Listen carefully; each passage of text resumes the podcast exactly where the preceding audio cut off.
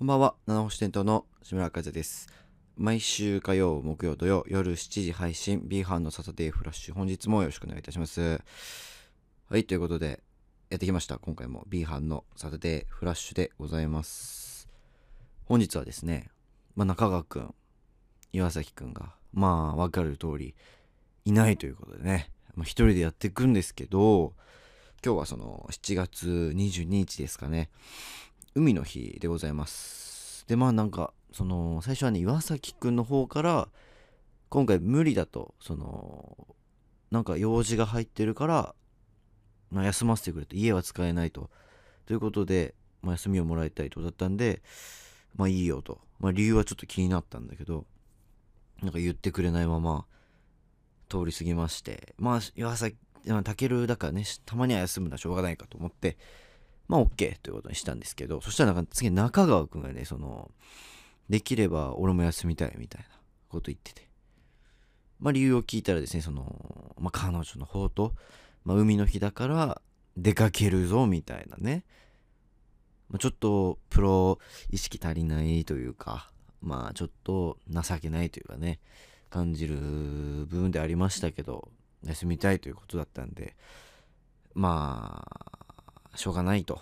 たまにはしょうがないから行ってこいということで、今回はその一人でやっていくことになったんですけど、まあね、本当に、あ、でも今日あれなんですよ。その一人でやるってなったから、一応ね、その、作家さんの方にも来てもらってね、斉藤さんが今隣にいるんですけど、お願いします。お願いしますそう、今日一日やってくれるということで。うん。まあいろいろ、なんですか？まあいろいろやってくれるということでね。その横からいろいろ合図ね、お願いしますね。うん。出してくれるということでね、お願いしたいところなんですけど、ま、海の日って何なんだろうと。ちょっと唱えたいなと。なんか特にそんな、なんかする、したこともないなと、海の日。だから海行こうみたいな。そんなこともしたことないなと思って。だからその、余計ね、その、中川くんの海の日だから休ませてほしいみたいなやつもちょっと引っかかったし、何すんの海の日にって。まあ海に行くわけでもないしね、多分ね、あの二人も。まあ後日聞きたいとは思うんですけど、なんかそういうわけでもないのにね、まあちょっと、うーん、問い詰めようかな、じゃあ帰ってきたら。うん、海の日はなんか、海行くんですかね、皆さんは。海だから、海の日だから海に行こうみたいになるのかな？ちょっとわかんないんですけど、そこら辺は。なんか、そういう、海の日は決まって海行くみたいな人がいたらなんか教えてくれると、ためになるかなって感じなんで、ぜひ教えてほしいんですけどね。うーん、なんか、やっぱり、一人喋りってね、今日寂しいんですけど、まあ今日作家さんがいるということでね、うん寂しくないということでやっていけるんで、ちょっと見せつけようかなっていうあの二人に、うん、そういうことでございます。はい。まあなんか、ね、なんて言うんだろうな、その、なんて言うんだろうな、まあなんだろう、ある意味、まあ二人に嫉妬させるようなラジオ展開やっていけたらなと、今回は思っております。ということでね、いいですか、そろそろ。はい。あ、OK ということで、今、OK サインが出たんでね、じゃあタイトルコールいきたいと思います。それでは本日も参りたいと思います。B 班のサタデーフラッシュ。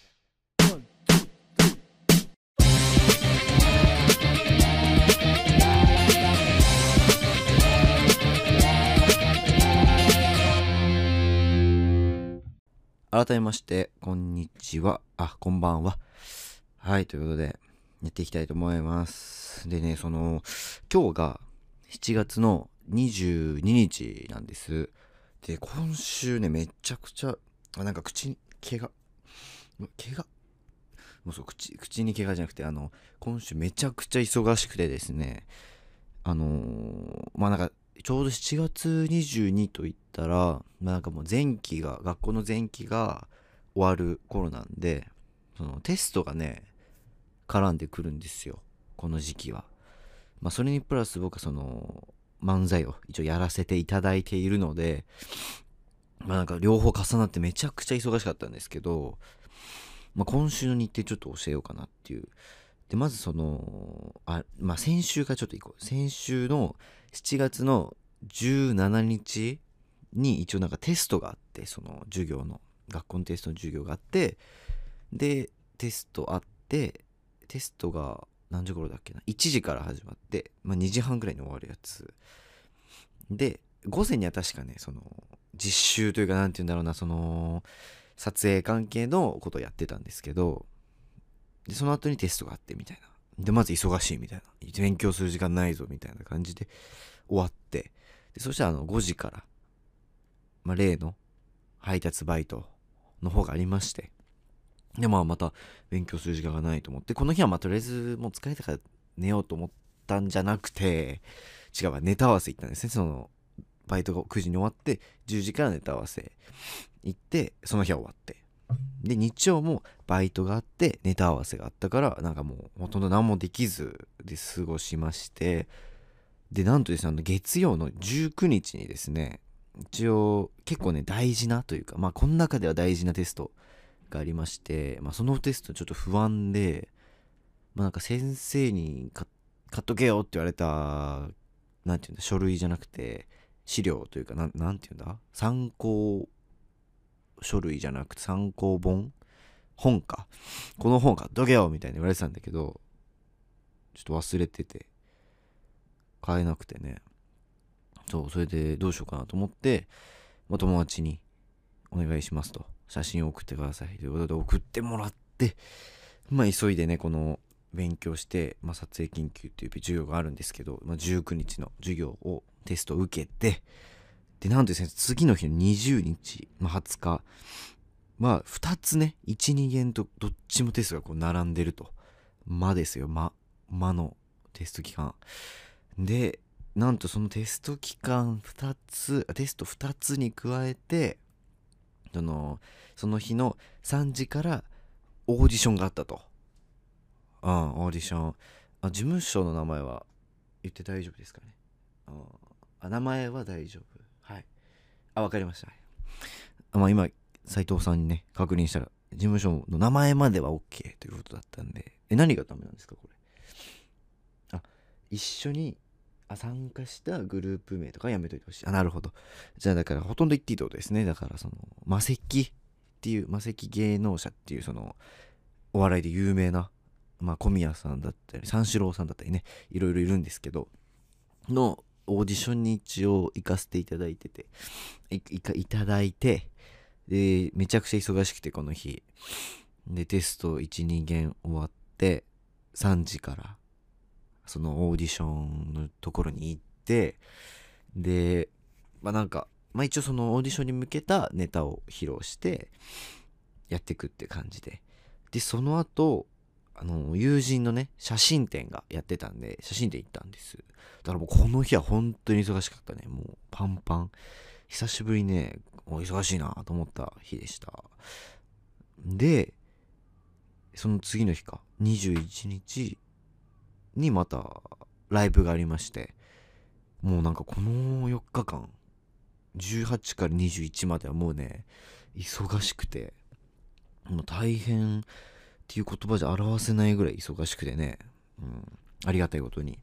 で、22日の今日ですよ。22の今日でお迎えたってわけなんですけど、いや、大変だったね、テスト。久しぶりのテストで、なんか全然、なんて言うんだろうな、その、まあ、勉強の仕方忘れてはないんだけど、なんか若干その、今まで受けてきたこの学校のテストはなんか簡単だったんですよ。どっちかっていうとやっぱり簡単なテストでそのやっぱ経済学部とかじゃないから政治とかじゃないから簡単で余裕だなみたいな感じてたから12年生の頃は。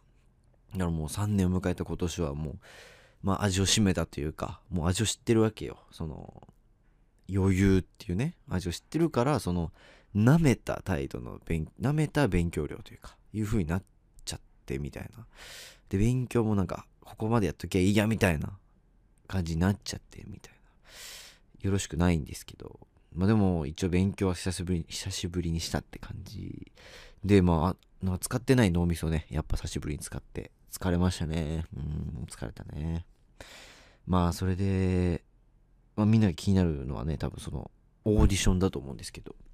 魔石のオーディションだと思うんですけどね。いやこれねあれなのよ。久しぶりに緊張したねこれ。めちゃくちゃ緊張して。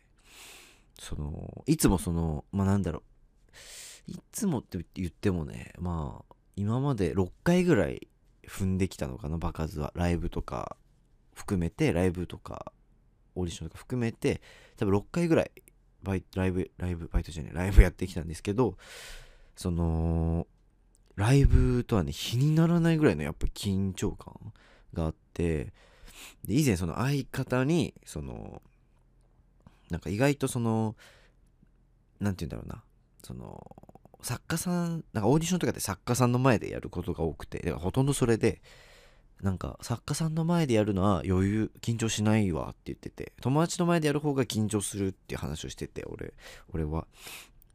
でいざその受けたんですよこのオーディションで。でまあ作家さんがねこう2人かな3人ぐらい長い椅子に座ってて一つの、まあ、狭いなと思いながら見てて。でなんか,、まあ、なんか結構淡々と進んでいくオーディションであの何々さん、コンビ名をこう、何々さん、どうぞって言われて、あ、お願いしますって言って、もう一回なんか最初から、例えば自分たちだったら、直し先生さんお願いしますって言われて、はい、お願いしますって俺らが出てって、で、もう一回、ネタの始めをね、相方が、どうも、直しテントです。お願いします。で、始めるみたいな。で、2分から、あ、でも2分半から2分のネタをやるみたいな感じだったんですけど、まあね、もうなんだろう。なんだろうな。お客さんの前でも緊張はするんだけど、なんだろう特別な緊張感。なんか、みんな緊張してる感じ？周りも。あれがね、余計に、こう、引き立てられてみたいな。大変ですね、あるね。それ感じますけど。うーん。あとなんだろうな。その、何て言うんだろう。あとは1個2個前。2個前のコンビがコンビじゃないピンの方がいてその人めちゃくちゃ緊張しててのピンで出てって「お願いします」まではめっちゃハキハキ喋ってたんだけどその始まった瞬間にそのなんか噛みまくって3回ぐらい噛んで3回言い直すみたいな。うわめっちゃ緊張してんじゃんあの人と思って。でなんかそれのおかげでちょっと自分が和らいだっていうのもあるんだけどまあなんかそんぐらい緊張感あるんだと思ってあそこ立ったら。っていうのを想像しちゃってみたいな。でいざ立ってみたらねなんか目がもうなんだろう。もうギョロ目っていうのあれは。あこれ、うん、大丈夫か。なんかすっごいでっかい目した作家さんが座っててうわ怖あの人と思って。一番左の人ね。怖と思いながら。ネタやっててなんかずっとその目なのよ。終始。最初から「お願いします」から「ありがとうございました」まで。全部その目で。なんか怖いなと思いながらやってて。でも一応思い返したらその見る余裕はあったんだなっていう自分にも。あんな状況だけど見る余裕だけはあったんだっていうことに気づかされまして。ってことは少し余裕だったのかなと思ってたりもしたんですけどね。まあ、うん、大変なオーディションでした。はい。まあでも結果はちょっとよくわかんなくて、まだ3日以内に連絡しますみたいな、バイトの合否みたいなシステムなんだけど、まあでも、初めだからそんな余裕で受かるみたいな気持ちでもないんで、まあ、とりあえず受けることに意味があると思うんで、受けたって感じで、で、とりあえずその日はね、そのオーディションに受かったことが、受かった、受かったじゃねえや。オーディションが終わって、やっぱりなんか解放感。あとテストがやっぱりその日、1、2限にあって、からのオーディション。で、この解放感があって、で、その解放感とともに、その、本来はね、その、友人のやってる写真展に行く予定ではなかったんだけど、その日。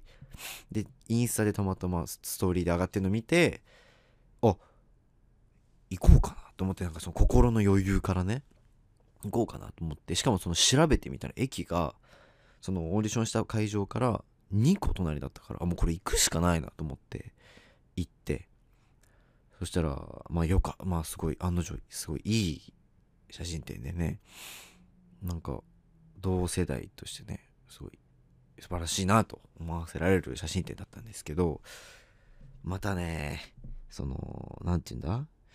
そのね何て言うんだろう。先でもねいろいろありまして写真展の方でも。その写真展の出してた人の、まあ、展示をしてた人の友達がね来てて。で最初その3人かな？友達3人とそのメインの人が4人で喋ってて。なんか入った時に喋ってるじゃんと思って。喋りにくいなんか喋りかけにくいじゃない？そういうなんか知らない友達と自分が知らない友達となんか喋ってるみたいな。空間ね。で楽しんでる。なおかつ。そりゃ喋りにくいよと。でまあ最初はねカメラ。カメラ屋さんにある一角でカメラ屋さんにある一角でこう写真って開いてたっていう形だったんでカメラ見ようかなと思ってカメラ見てたら。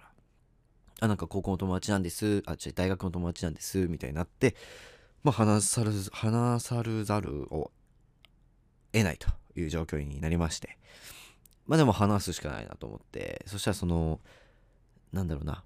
その展示会をしてた子は自分が芸人やってるっていうのは知ってたんで。でこの3人もあこの2人かな。3人のうち2人は芸人さんめっちゃ好きなんだよみたいな話になって。あそうなんだと思って。お久しぶりに会ったなと思って。テンションちょっと上がって。でその2人がね結構よく喋るというかすごい気さくな2人で話しかけてきてくれてどん何の芸人さんが好きなんですか？みたいになってでもこの芸人さん好きな芸人さん論争がね結構大問題なんですよ。これね。結構問題で。まあなんかコアだと思われたいとかなんか大御所行きづらいみたいな雰囲気があってその結構見てるよって言われた人の前ではね。だから先に相手の様子伺おうと思ってど誰どなたが好きなんですか？って先に聞いたら。まあでもなんか自分で振ってるのよその人は。前振り結構詳しいですみたいな。うわ詳しいんだと思って。ってことはさぞかしコアかまあさぞかしコアなの来るんだよなみたいな。ふりをしてくるわけよ。そのコアですよみたいな雰囲気出してきて。でそれで聞いたら「かまいたちさんです」って。めちゃくちゃメジャーで。あ嘘？となって。あめちゃくちゃメジャーじゃんって。でも突っ込めないからそこで。そんないきなり突っ込んだら変だと思われちゃうから。でそめちゃくちゃメジャーだなと頭に置きつつ。でもう一人の子がえっとランジャタイさん。だから結構本当にコアというかコアではないけど最近やっとこう人気にこう上り詰めてきてるよみたいなコンビだなんでランジャタイさんは。だからあいいラインだなと思って。で俺もそのラインで攻めたいと思ってで自分の頭の中にやっぱり好きな芸人さんといえば皇帝と霜降り明星さんこれどっちを言おうかっていうのを迷っててどっちにしようかなと思ってでもランジャタイさん出したからいや皇帝出そうと思って皇帝さんって言ったらあ皇帝ねみたいななんかねなんか絶妙な反応されてなんかしらけましたけどその場が。でもなんかそのその日オーディションがあったんで、まあ、スーツのバッグを持ってるわけですよ。だからそのスーツそのバッグ何入ってんの？みたいな聞かれて。死体でも入ってんの？みたいに言われて。うわなんか危険なセリフ来たなみたいな。どうしようって。なんか芸人の話あんなしちゃったし目指してますともなんか恥ずかしいか言えないからまあ人間の腕入ってますみたいな。ボケで返して終わったって話ですね。はい。あもう音楽言っていいですか？はいわかりました。本日はこちらをお送りします。あこちらですね。チリービリーさんでナンバー6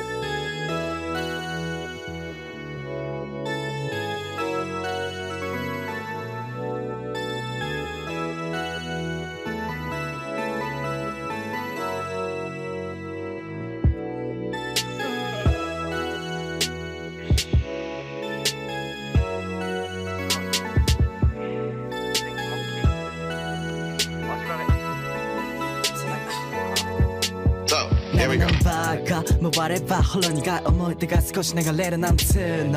そういうのを今日忘れながら踊ろうよ。目隠ししててもいいんじゃない両手放し平気な今 like yeah 朝がいいでしょ。夜は君にはクラス金でしょ。コーヒーの用意を待たせれてごめんこの通り。その時は旬だろうって待て待て女の I'm sorry このままフレッシュな気持ちで。ステップ昼まで踏んで。自分らしく生きてこう。No flex morning time morning time リラックスしててよそのまま。Good morning love. Morning love. そうか君の方が大人だ。その YouTube YouTube に溶かして混ぜてミックスジュース。飲み干したら追い越したらだんだん疎遠にならず窮屈二人合わせている呼吸。まだ僕ら夢の途中。これはそうあれだ珍道中 I know it's fun to be 退屈なんて無縁になるよ。な二人ならきっとワイドの時間たちがこの朝をもっと飾り付けて回ってくんだ。世間も夢見てるよ色あせることないステレオ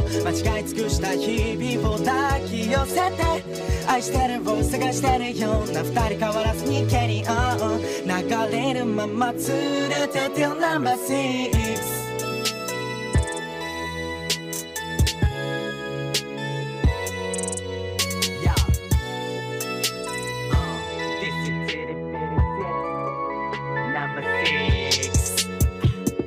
のせばれて単位時が話してるち北く外で大根ねフィ Like 高速に飛び乗り It's stress 駆け出してる君との日々彩り増していく。いつもより。It's all on me. Let's go! ダウンタウン外れてく街並み一歩一歩一歩。タイムライン耳下げたいねきっとそれがいいよ。あいつらのヒットヒットより今だけ I'll keep keep on 拭されてる人々には興味はないぜ。不意にフリーでしたレイン崩れ去ってくイメージ。心はブレッド息焦りが生まれても平気。取り戻せる自分のベース。ヒステリシス必要ね。ファンコンな込めたフレーズ。一口刺すピースを。聞く BPM の危険の声。日々を超え君を乗せ。みみの抜きし。み込めす経験 We not kick it I got KU 点が生む。You and I shoot 点はなし走り抜けるたまには休憩もありあの場所で見かけたロンリロリがもう今はもう愛で満たされてた。記憶の中に詰め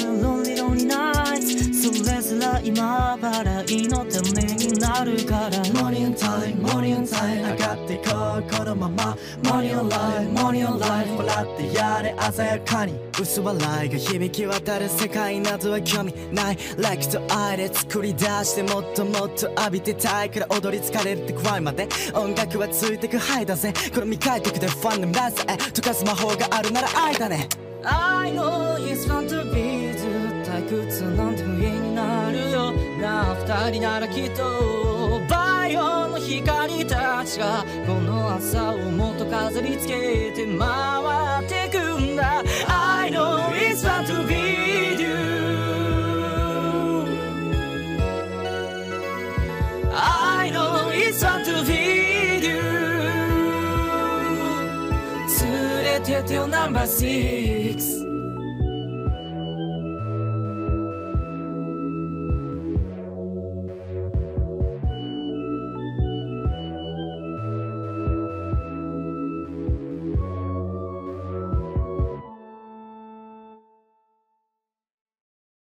お送りしましたのは、チリービリーさんでナンバー6でした。はい、ということで、ありがとうございます。2週目ですね、チリービリーさんは。本当にありがとうございます。まあ、同じ大学の方でね、同じコース、ん？同じ学部、映画学科、映画学科でもあるので、ぜひ聞いてみてください。はい、ということで、ねえ、あ、そうね、本日、何ですか？あ、お便りいただいてる？あ、お便りがあるそうです、本日。ありがたいですね。うん、じゃあ読ませていただきます。ラジオネーム、サランダバーさん。ありがとうございます。いつも見させていただいています。あありがとうございます。志村さんはお笑いをやっているそうですが、舞台の緊張はどうしているのですか？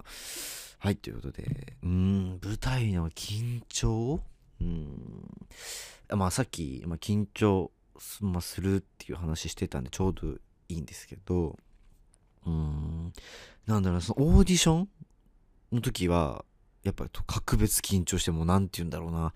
鼓動が感じないというかもうな鼓動早すぎてみたいな緊張になるからもうねああいう時はどうしてたかな。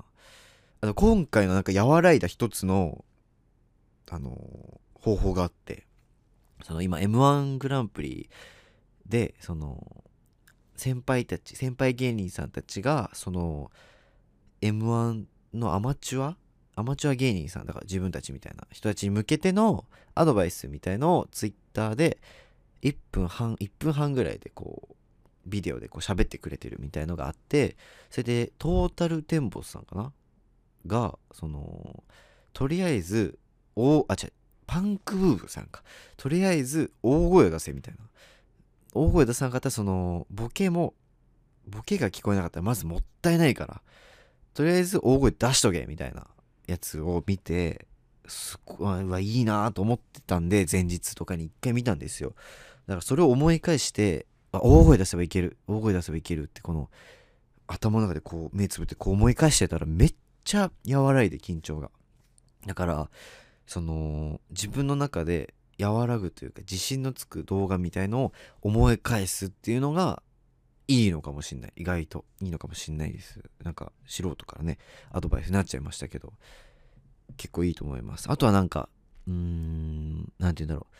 あとは何だろうなそのうん意外と誰も見てねえぞっていう感覚にこう自分を落とし込むっていうのもいいかなと思います。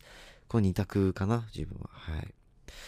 はいラジオネームお掃除バイキンさんお掃除バイキンさんいつも楽しく見させていただいていますありがとうございます3人は高校時代エピソードで一番面白かった何でしょうかなるほどねありがとうございます3人はか今日一人ですけどね。申し訳ないです。はい。まあ、まあ、じゃあ自分のだけで我慢してください。高校時代のエピソードで、一番面白かったの？いや、だ、いや、たくさんあるんで、自分はその、男子校だったんでね。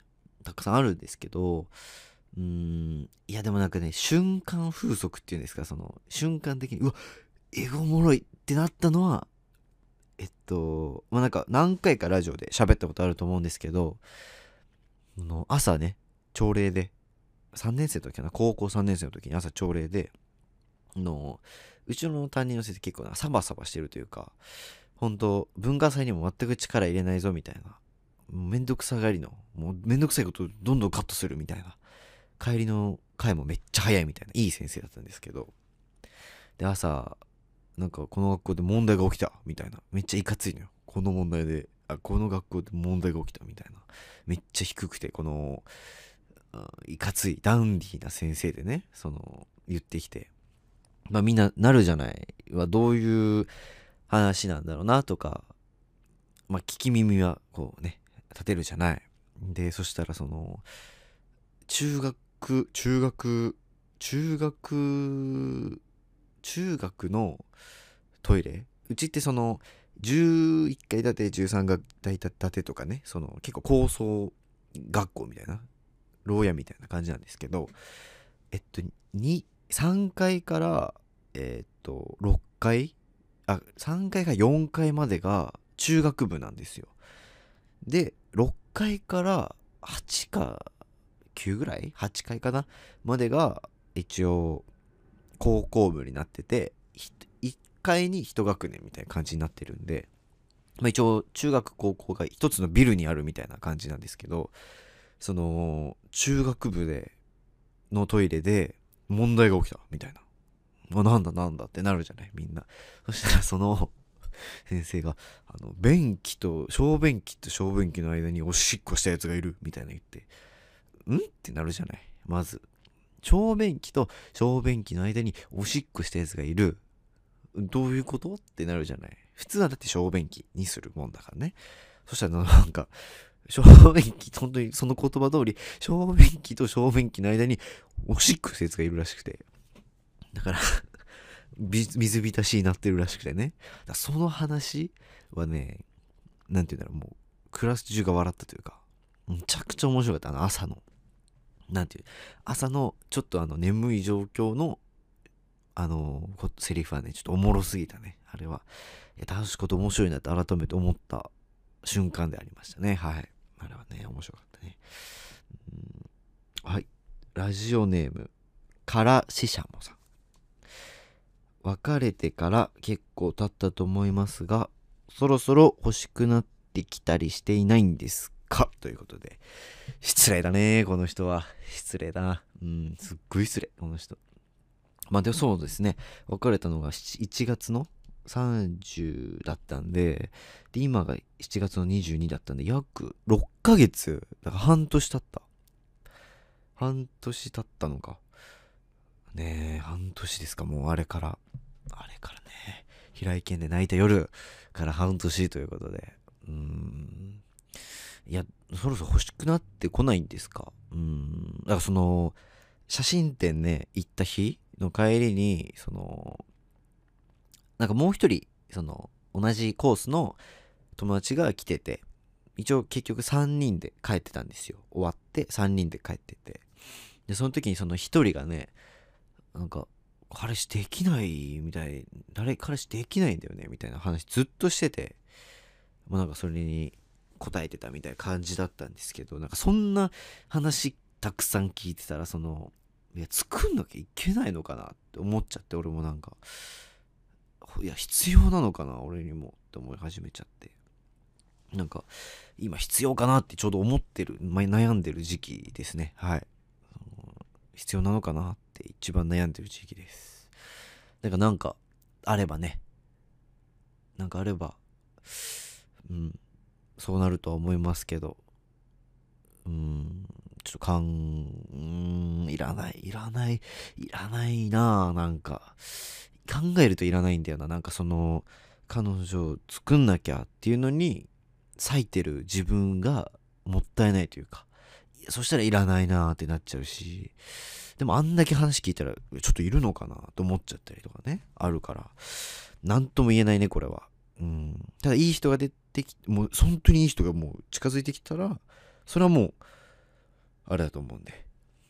縁だと思うんで。はい。お願いします。それかなんかうん。募集してます。お願いします。お願いします。はいということで。お便り以上ですか？あー以上。はい以上。とあまああとちょっと届いてるけど次回に回すということらしいんでね。ちゃんとしてますね。斉藤さんありがとうございます。はいということでちょっと余ったんでね。そうそうあの漫才でねそのオーディション受けてえっと今日が22で昨日かな？昨日もライブあってその昨日と一昨日ん？昨日と一昨日の衣装がね多分今週で最後にしようと思っててえっと衣装をね大幅に変えようって思ってまして理由がその今の衣装ってまあなんか社会人っぽい黒いスーツにえっと白シャツでネクタイがえっとなんて言うんだろうな。あのなんて言うんだろう。チョコミントみたいなチョコミント。うん。ミントグリーンとミントブルーみたいな。色が半分で切られてるみたいな。ネクタイで。その舞台に出た時に相方と並んだらその結構ボケだと分かりづらくて。うん。服装もちょっと改まっちゃっててね。だから変えなきゃいけないなと思っててね。その和牛さんの記事を見たらそのぶ衣装もあのネタの一つだみたいな記事を見ちゃってあでも確かにそうだよなと思ってツッコミがどっちかって一瞬で分かったら結構楽だというかお客さんも気持ち入りやすいのかなとか思ったりして変えなきゃいけないなと思って変えることにしましたね。はい。で蝶ネクタイにしようと思っててね今回は。あ、まあ、ネクタイでもいいんだけどしようと思っててまあボケって一気に分かるような服装にしたいとは思ってて。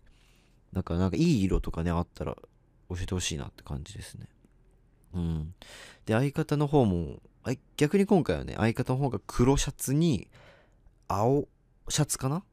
青シャツ黒ネクタイみたいな結構ツッコミ綺麗なツッコミみたいな和牛の川西さんみたいな綺麗なツッコミみたいな衣装で言ってくれるそうなんでまあなんか自分もそれに合わせた衣装を選んでいけたらなとは思ってる次第でございますね。うん。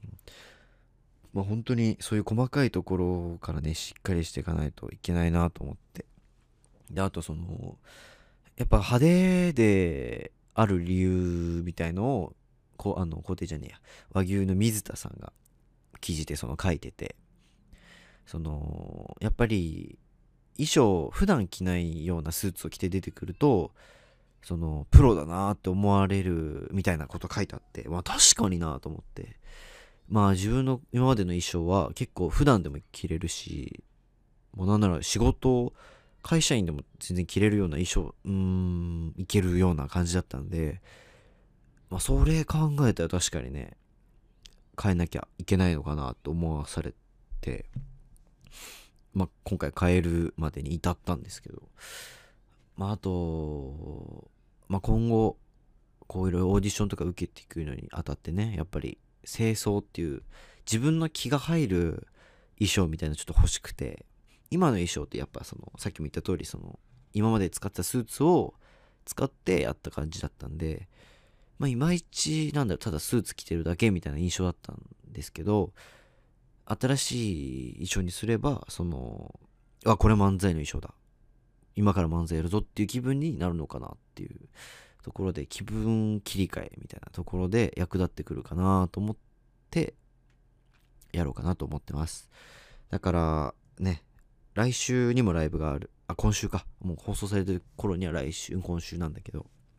今週の金曜日の30日に下北グリップっていうところでやるんですけどそれではもうね新しい衣装お披露目できるかなっていうぐらいのラインでございますので来る方は楽しみにしてくれてたらね嬉しいと思います。はい。あと何分残ってますか？あ結構。なるほどね。結構残ってるということで。うーん。あーなんだろうな。他になんかあったかな？今週。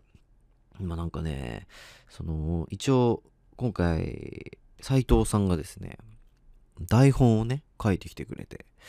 いやありがたいね。本当に。なんかありがたいです。本当に。ちゃんと話す内容というか何て言うんだろう。これ話せばいいみたいなのが書いてあってやりやすいねすごい。だから斉藤さんがいなくなっても必要なのかなって思わされてます今本当に。今この状態でね。はい。まあ本当に今週は忙しかったね。うん。テストテストライブテストテスト。テストですか？ん？テストライブテストテストテストライブライブですから。大変よね。本当に。でも楽しいからね。やってられるんですけど。テストは楽しくないんでやってられなかったんですけどね。だからもうあれか。これ聞いてる人はほとんどテスト終わってんのか。次の週だから。終わってると思いますが。まあ皆さん単位の方はいかがだったでしょうか？まあ落とした方。落としてない方はいると思いますがね。まあどちらにしろ自分のせいだと思いますんで。まあ落とした方ははい。まあ自分が悪いと。気を引き締め直してもらって後期に臨んでいただきたいと思いますし。まあ取れた方はねこの調子で頑張っていこうってね後期も行こうと思っていただければいいと思うんで。はい。そこの気持ちの整理今のうちに済ましといてください。ということでこの後は一人コーナーに参ります。いいですか？もういいですか？あ OK です。ではコーナーへ。どうぞ。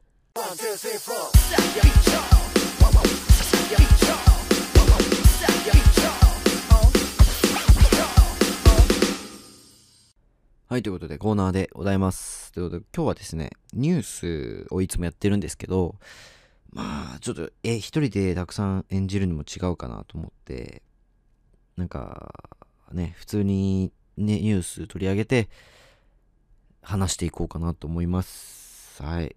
ということで、今日のニュースはですね、どれにしようかな。今ちょうど見てる時に、ね、始まっちゃったんですけど、意外と、あのね、ジンバルじゃねえや。ジングルが短いもんで、探す時間もなかったんですけど。うん、どれにしようかね。うーん。あ、これにしましょう。五輪関係者。選手2人含む12人が新たに陽性反応ということでね。いや、これさ、なんか大変なことになってますよねなんかうん大変ですよ80ね5人関係者がなってるってことかなこれは選手がまずなってる時点で結構やばいですよねこれうんなんかどんどんなんか選手村が今結構海外のチーム南アフリカだけなどっかの国の選手が結構かかっちゃってるみたいななってて。なんかあの選手村やばいじゃんみたいな親が言ってましたけど。確かに本当にやばいですよねこれ。これ以上なんか増えたらなんかオリンピックどころじゃなくなるし大変ですよねそこの。何て言うんですか？えっと対策国の対策ね頑張っていただいて。なんかあとなんか多いな今日めちゃくちゃ。自分でもわかるわ。なんかが多いって。そのオリンピックの選手村のベッドがねなんだっけな。えっとなんだっけな思い出せない。えっとなんか糸みたいなこう糸がグーってなってるえっとベッドを使っててるらしいんですけど名前が思い出せない。結構有名な CM やってるぐらいの有名なマットレスなんですけどそれね海外の人からしたらなんか安っぽいなんかまたなんかだよ。でなんか結構不評らしいですね。日本が独自に開発したえっ、とベッドのあマットレスの仕組みというかね気候があの不不要らしいです。はい。だからなんか良くない みたいな声は上がってるらしくて。まあでもなんか選手村自体そんないい施設なのかなって思ってたりして。一回でも入ってみたいですよね選手村。そしたらちょっとラジオのネタにもなるしね。一回入らせてほしいな。うん。じゃあ次のニュースいこうかな。えっとどうしようかな。エンタメエンタメエンタメ。エンタメエンタメエンタメエンタメ。主要主要主要主要主要主要主要ちょっと待ってくださいね。本当に調べてるんで今。本気で調べてるんで。ちょっと待ってください。ちょっと待ってください。あマリオではしゃいでいた安倍晋三開会式欠席に卑怯者の声ということでね。ちょっと面白そうだったんでこれにしましたけど。4月23日に行われる東京オリンピックの開会式に招待されていた前首相の安倍晋三氏が出席を見送ると報じているそうです。へえ。確かにね。確かに確かに確かに。え、今回のオリンピックってあのマリオの演出は結局やるんですかね？ちょっといまいちオリンピック興味がね、今回出なくて調べる気にはなんなかったんですけど、そうだよね、リオデジャネイロ五輪の閉会式の時にマリオに扮して安倍総理が出てきたんだよね。なるほどね。あ、だから4年後の開催を誰よりも楽しみにしていたはずの人物が欠席っていうことですね。えー、でもどうなんだろうな。ネットの国民からの怒りの声は、国民、あ、この国民じゃねえや、コロナに打ち勝った証として、オリンピック開催を世界に約束してたのに、開会式から、開会式からも逃げた、逃げ出すとは、心底卑怯な男だ。何もせず国会議員をまだ続けている。もう少し総理なら国会議員を続けているのならコロナ対策やオリパラにも協力したらどうだと。マリオになって一番はしゃいでたのはあんたでしょというね。うん、まあ確かにはしゃいでたのかな。あの、帽子は確か上に上げてたよね。まああれが私ではしゃいでたに入るのかっていうところはありますけどね。うん。はしゃいでたのかなめっちゃ帽子上に上げてたもんな、確か。印象っていうか、記憶によると。はしゃいでたのかなでも、はしゃいでなかったら、そんなこと言えないけどね。まあ、安倍総理に聞かないとわかんないですけど。まあ、出席はしてほしいよね。なんか悲しいから。あんだけ確かに帽子振りかざしてさ、ね、いないってなると寂しいしね。こっちからしてもちょっと、久しぶりに見たいから、安倍総理のね、喋り方とか、この、ね、風貌とかね、安心するんでしょ、見たいんで。ぜひね、これ聞いてくれてたら、安倍総理行ったら、どうですか？気をね、えっと、心を入れ替えて行ってみてください。ぜひ。ということで、本日は以上のニュースと、以上2つのニュースをお届けしました。ありがとうございました。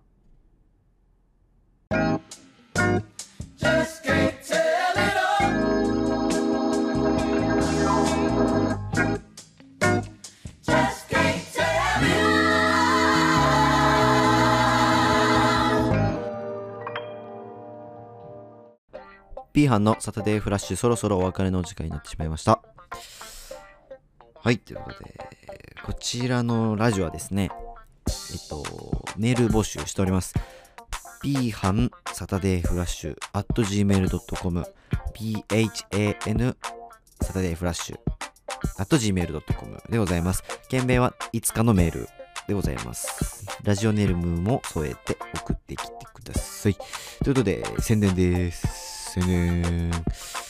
えーとですね、えーと、来週、この流れでこの来週ですね、来週の8月7日土曜日、こちらのゲレロンステージの、ゲレロンステージに自分たち七星テントが出席というか出演いたします。12時半開演だと思います。12時半開演のゲレロンステージ。場所は西新宿なる劇というね、今回そのいい舞台でやらせてもらえるということで、結構楽しみであるんですけど、ぜひね、見に来てみてください。12時半開演のゲレロンステージでございます。7月、8月7日の土曜日でございます。お願いします。はい、ということで、ねえ、一応2人がいない感想って台本には書いてあるんですけど、喋ればいいですか？はい、わかりました。2人がいない感想ですか？うーん、まあ心底ね、やりやすい。うん、2人聞いてくれてるかな、これ。おそらくね、その、たけるはね、あのーオープニングと中のトークのあの曲行く前までを聞いてやめると思います。はい。新平はね、多分最後まで聞いてくれるんじゃないかなって思うんだけど、残りのね、多分100、この後の2本は聞いてくれません、彼は。そういう人です。この2人はそういう人なんで。はい。今楽しんでるかな？この時間。今ちょうど4時ですけど。たけるは何やってるか分かんなくて、新平は多分、うかうかでしょうね。デートで浮かれて、うん、浮き足立ってると思うんでね、すくい上げたいと思いますけど。はい。まあ、一人で喋るのね、寂しいっちゃ寂しいけど、なんて言うんだろうな。その、なんだろう、自分の、なんて言うんだろうね、この、伝えたいことっていうのかな。いつもは、その、やっぱりこの、自分が喋ったことに対して、二人が、こう返してきて、会話が成り立ってラジオになるみたいな感じなんですけど、今回一人で、あ、でも斉藤さんはいますけど、まあでも返してくれないじゃないですか、パーソナリティではないんで。で自分だけで喋って、もう喋りっぱ、喋りっぱみたいな感じなんで難しいんですけど、ある意味なんか楽しいって感じる一面もありますね、一人も。一人も楽しいですね。まあ、3人に越したことはないんですけど、楽しいですね。うん、だからまあ、今後です。今後じゃねえや。この後2本、木曜、金曜分がありますが、まあ、一応こんな感じで、自分が2本、一人で喋り倒す予定なんで、斉藤さんとね、手を組んでよろしくお願いしますね。やっていく予定なんで、ぜひ、うん、なんか一人ソロ会だから聞かないよみたいな、いいんで、ぜひ聞いてください。聞いて、さらにね、ツイッターの方で拡散していただけると嬉しく思います。では、そろそろお開きにしましょうか。はい。ということで、本日はこちらで以上としたいと思います。ビハン、クランクアップです。お疲れ様でした。